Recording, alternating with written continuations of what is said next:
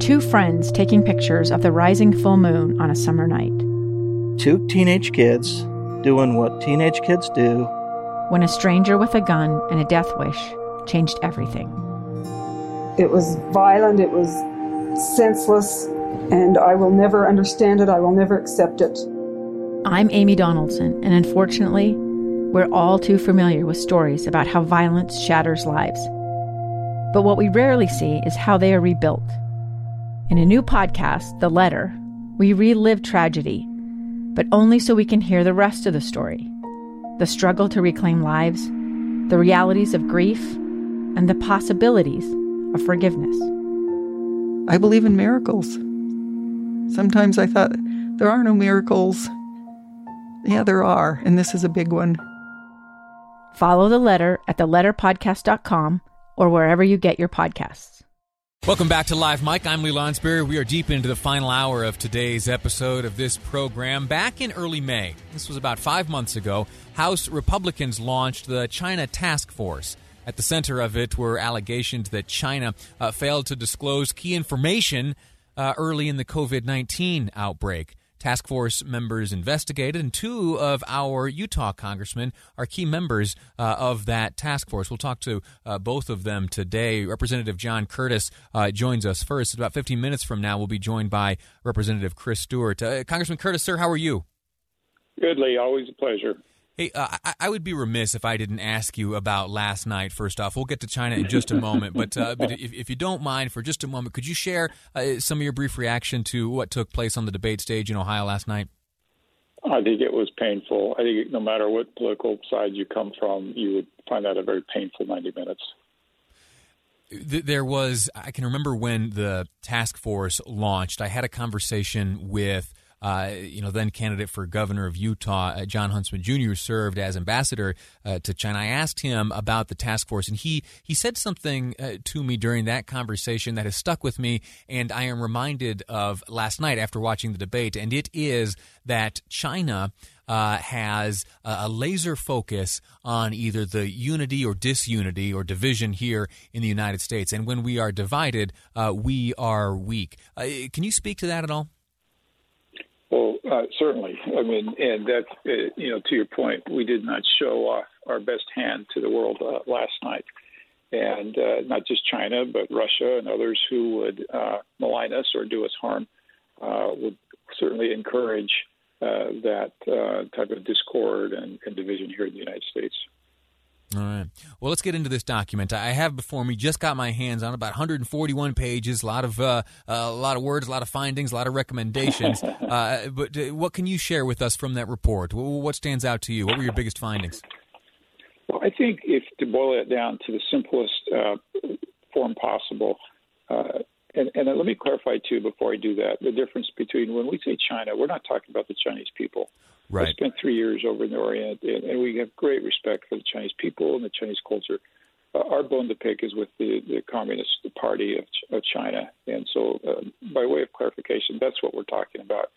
And it is clear uh, that they are not our friend and not a friend of the United States, and that they're trying to undermine the United States in every corner of the world and through every means possible. And um, that, that I don't say lightly, uh, but I also say it after months and months of intense studying. And we had four, five, six briefings per week, some of them classified for, for months. This was a deep dive. Your task force met with some 125 people to draft this report. Who'd you talk to? Oh my goodness, we talked to industry, we talked to, to political leaders, we talked to ambassadors from other countries, we talked to uh, people who do business in China. It was it was a vast array of people, and each one uh, brought a, a, unique story and perspective to us. In the, in the report, or at least in the, the, the, executive summary I was able to get my hands on earlier, there is an allegation uh, that uh, the, the Chinese Communist Party had silenced uh, certain medical information coming out of uh, China, allowing the COVID 19 uh, to become a global pandemic. What did you find that led to that conclusion? Well, it's not just an allegation; it's it's fact. Um, and uh, the, the scientist that first came across it w- was forced to sign a document uh, that he had been wrong, and um, later on, he's the one, the doctor that died uh, from from the virus. We, we lost at least about a month uh, that we could have been responding to this uh, sooner had uh, the Chinese government been more forthright in coming forward with the details. Mm. Uh, recommendations. Uh, I understand the report itself is jam packed full of recommendations on this COVID nineteen front. What are what are some of the recommendations you put forth? Well, let me first uh, to your point of recommendations. There are over 400 uh, recommendations, and um, what I'm really proud of, and the task force is really proud of, is that these were bipartisan recommendations. We we genuinely regret uh, that the, the Democrats wouldn't join us on this. They were they said they would, uh, right up until we t- force, formed the task force. They said they would be part of it. Uh, this needs to be a bipartisan effort. We cannot accomplish what we need to do if um, if it's not a bipartisan effort. We've worked hard. About half the bills that are, are suggested that we move forward are bills that already have strong bipartisan support, um, uh, co-sponsors from both parties, and a number of members from both parties as co-sponsors. And so every recommendation we've tried to, to put forward in a way that would not be offensive to either party and would be um, in, in, harmony. And um, it, you know, in COVID, one of the things that's difficult is the it's out of the gate, right? We we can't go backwards. But clearly, uh, one of the things that comes out of the report is an awareness that uh, China played their hand poorly in this, and um, not only did they play their hand poorly, they made specific decisions like limiting flights uh, out of Wuhan to China, but encouraging domestic uh, travel, um, which, of course, uh, really gave the rest of the world a disadvantage, not knowing what China knew at the time. The the the task force itself, as you just mentioned, was comprised only of Republicans. It, though, as you've now characterized, it contains recommendations uh, that push forward uh, bipartisan legislation. Uh, I, I, you know, as you know, I was a congressional aide for a long time, and I, I, I see many yeah. reports come forth, and I see many reports that include recommendations. What sets this one apart, and, and how confident are you that this that this effort undertaken by the task force uh, will find cooperation, necessary cooperation, uh, to push forward some of these recommendations to mitigate uh, this threat posed to us by the Chinese Communist Party? Well, let me ask you, answer your question first about why this is different. This is different because you, have seen back here a lot of times people will come together for a few weeks and put something forward, mm-hmm. or it will be a group, you know, a small group of people. This was a a massive uh, effort over months and months and months of time. And those who undertook this made commitments. And, and you know what our time's like back here. We, we all made commitments of, of, you know, attending these three or four or five or six briefings per week for, for months. And uh, the, the number of people that we talked to and the depth that we went into really is is something most of us have not seen back here. There are members, uh, you know, on the committee that have been here for many many years, and that's why it's different. This is sound uh, policy. This is deep policy. This isn't off the cuff or responding to uh, current trends. This is meant to be a long term document. And, and, let me say also, um, this is not saying that we should discontinue our relationship with China. Uh, I've compared it to, you know, we're not asking for a divorce. We we just need some marriage counseling for the, for the relationship. yeah because the relationship is broken. It needs to be healed. And, and, and those of us on the task force, we're not talking about decoupling. We're talking about fixing a broken relationship. We can't pretend China doesn't exist. It wouldn't be in our best interest to just uh, break everything off with them. We need this relationship, and we need it to be healthy. Yeah, and, and, that nuance is important. I'm glad you brought that up. We are this isn't we're not talking about uh, you know a, a, nation with whom we are at war. Uh, there is, and I think you put it uh, very well. We need some marriage counseling. Uh, we need to like smooth the edges. We need to uh, figure this out so that things are equitable and safe uh, and that uh, you know that we don't find ourselves uh, in any uh, figurative or certainly literal crosshairs. Uh, so uh, thank you for that, Con- Congressman Curtis. what's the next step here? Is there a next step? This report gets delivered to whom, and w- what happens next? So today we released the report. That was a big deal for us, and it, it, it represents months and months of work. The next step is start to implement our recommendations. I mentioned there are over 400. There's lots of places to dig in. Uh, mm-hmm. there's lots of places for Democrats and Republicans to come together. Um, certainly, regardless of the outcome of the election, uh, we intend this to be a blueprint uh, for Congress and for the administration. uh, we welcome, should the Democrats want to join us, we would be happy to, to dive into this and to uh, make the accommodations needed in the report so that it could be 100% bipartisan. That has been our goal from the beginning, and, and uh, we, we really want to make sure that it's not just a political exercise, but that it, it really moves the needle in our relationship with China. Very good. Uh, Congressman John Curtis, a member of the China Task Force, releasing a massive report today. I'll share that report on my Facebook page. You can check it out. It's a lengthy document, but an important document, including 400 policy recommendations, including bipartisan legislation. John Curtis, thank you so much for your time.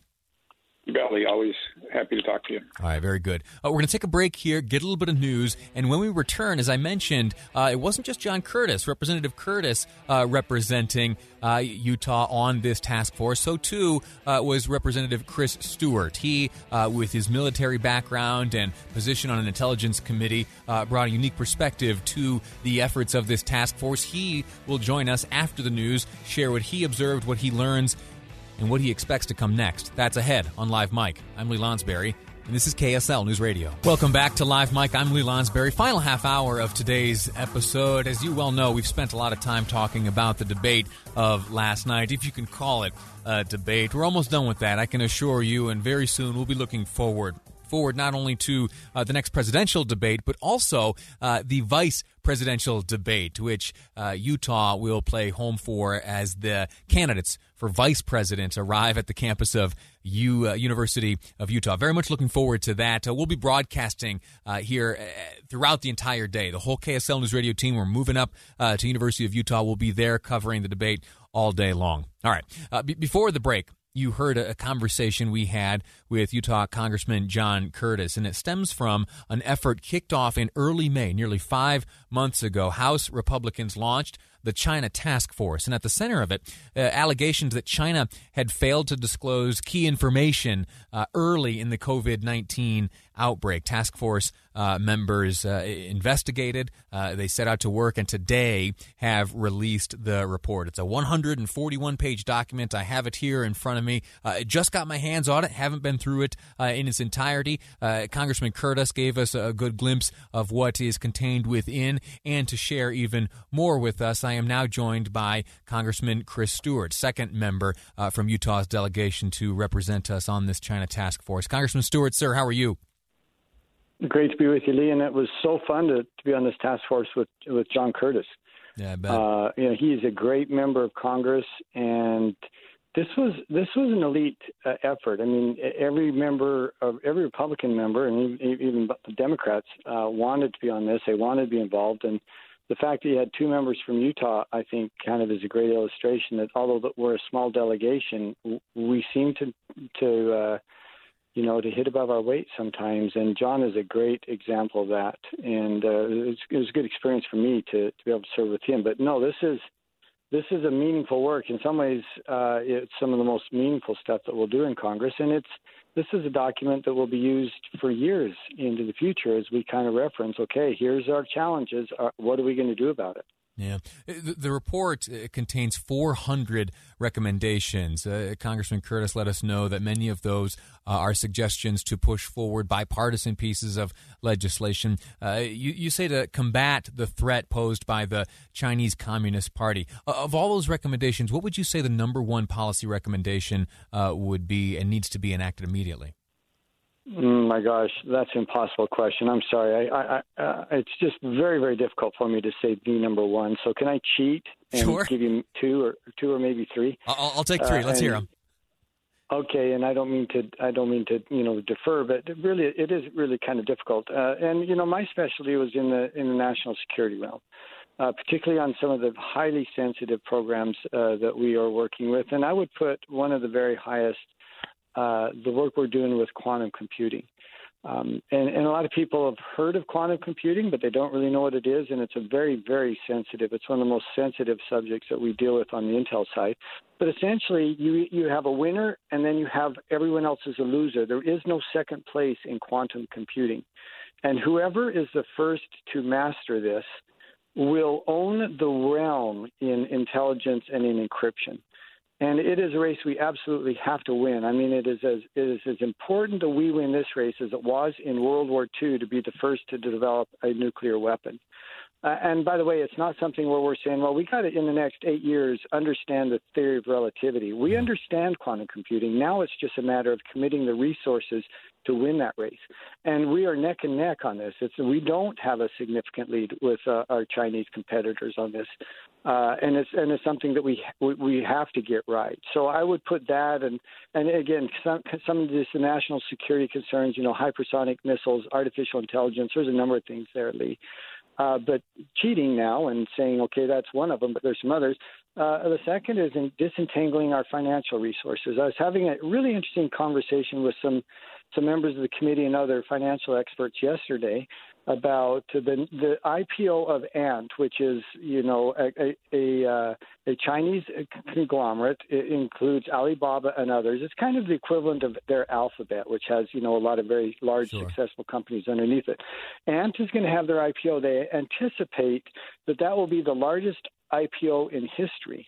It's going to go. It's going to take place on the on the on the Hong Kong Stock Exchange, and we have to ask ourselves: Is it smart for U.S. capital to be funneled through Hong Kong into Chinese companies?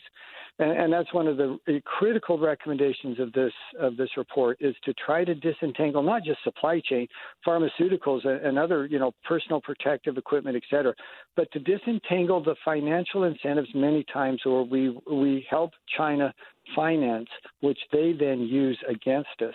And, and I think that's you know one of the most important recommendations as well. Yeah. Uh, last question on this uh, task force report: Should the average everyday American be concerned by the rise of China and specifically the Chinese Communist Party? Absolutely. Absolutely, and, and the good news on that is most Americans understand that now. A few years ago, they didn't. I mean, most Americans just considered China this great company or this great com- uh, country across the pond that made a lot of really cool iPhones for us and other things like that. Uh, the coronavirus has helped a lot of people understand they're not our partner. Uh, they they are malicious in their intentions, and they were willing to seed this virus around the world uh, when they could have stopped it. And I, again, that has opened people's eyes. And the Chinese people, we have no quarrel with them, but the Chinese Communist Party is, is absolutely is our adversary, and they absolutely have goals to dominate us. Or that's not in intelligence analysis, that's their own words, and they say it again and again and again. We will be the single most dominant influence in the world, the single most powerful nation in the world. And, and again, uh, I think the American people are beginning to understand how important that is. Well, thank you for your work. Thank you for your work on this task force, and we'll certainly track the progress of these recommendations. Be- before I let you go, I'd be remiss if I didn't ask you. Uh, last night, a pretty uh, big debate, if you can call it that, took place in Cleveland, Ohio. Uh, highlighted much division in this country. Uh, nations like China and Russia and others they look uh, at American division as a sign of weakness. Uh, how'd you respond last night? Or What are your reactions to the, the debate of last night? Well, you know, I think like a lot of Americans, it was hard to watch. You know, was, I mean, when I say that, I mean in a literal sense, in the sense you couldn't understand what they were saying because they were talking over each other all the time, and and it wasn't, I don't think, what many of us hoped. Uh, but your point about the divisions in our country and our adversaries wanting to foster that, unquestionably true. And not only to weaken our own our own nation and to weaken the, that foundation of trust in democracy and trust in the electoral process, China and others, Vladimir Putin, they go around to the rest of the world and they point to the U.S. and say, look at that mess. Is that really what you want? Look how messy and and difficult democracy is. Why, why don't you do it our way? And you know, and come with the security and the calmness of of, of having a totalitarian leader and it can be compelling to some of these other nations when they look at us. I mean, no, there's no question, Lee, that that division is used by those who oppose us to, as I said, not only foster that weakness, but to look at other nations and say, you don't want to be like the U.S., you want to be like us. Yeah. Uh, unity is a tactical move, is a strategic move, and it strengthens us. Congressman Stewart, thank you for your time. Thank you for your work on this task force. Uh, again, look forward to uh, monitoring the progress of, of these uh, numerous recommendations as we look to uh, bolster our security against threats posed by the Chinese Communist Party. Thank you. Thank you so much. All righty. We're going to take a quick break, and in the final segment of today's episode, we'll be speaking with Senator Mike Lee. Yeah, I know we, we spoke to him yesterday. He was on his way into a meeting with President Trump's nominee uh, to replace the late Ruth Bader Ginsburg, Amy uh, Coney Barrett. He has since met with her. We'll find out how that meeting went with Senator Mike Lee next on Live Mic. I'm Lee Lonsberry, and this is KSL News Radio. Two years ago, Americans watched in horror as a crisis unfolded at the Kabul airport. She was tear gassed and beaten. Images of thousands desperate to escape Taliban oppression filled our news feeds. More than 80,000 Afghans made it to America. But the story didn't end there. It was very cold, there was no power, no heat. Who would help our newest neighbors? I'm Andrea Smardon. In Stranger Becomes Neighbor, you'll hear the stories of some remarkable refugees who left their homes and their dreams behind only to start over from zero. Their only possession was three blankets. And you'll meet Americans who stepped up to help them. You want me to come when you deliver your baby. What can one person do in the face of an international disaster decades in the making? That's Stranger Becomes Neighbor. Find us at kslpodcast.com, follow us on Apple Podcasts, or anywhere else you listen.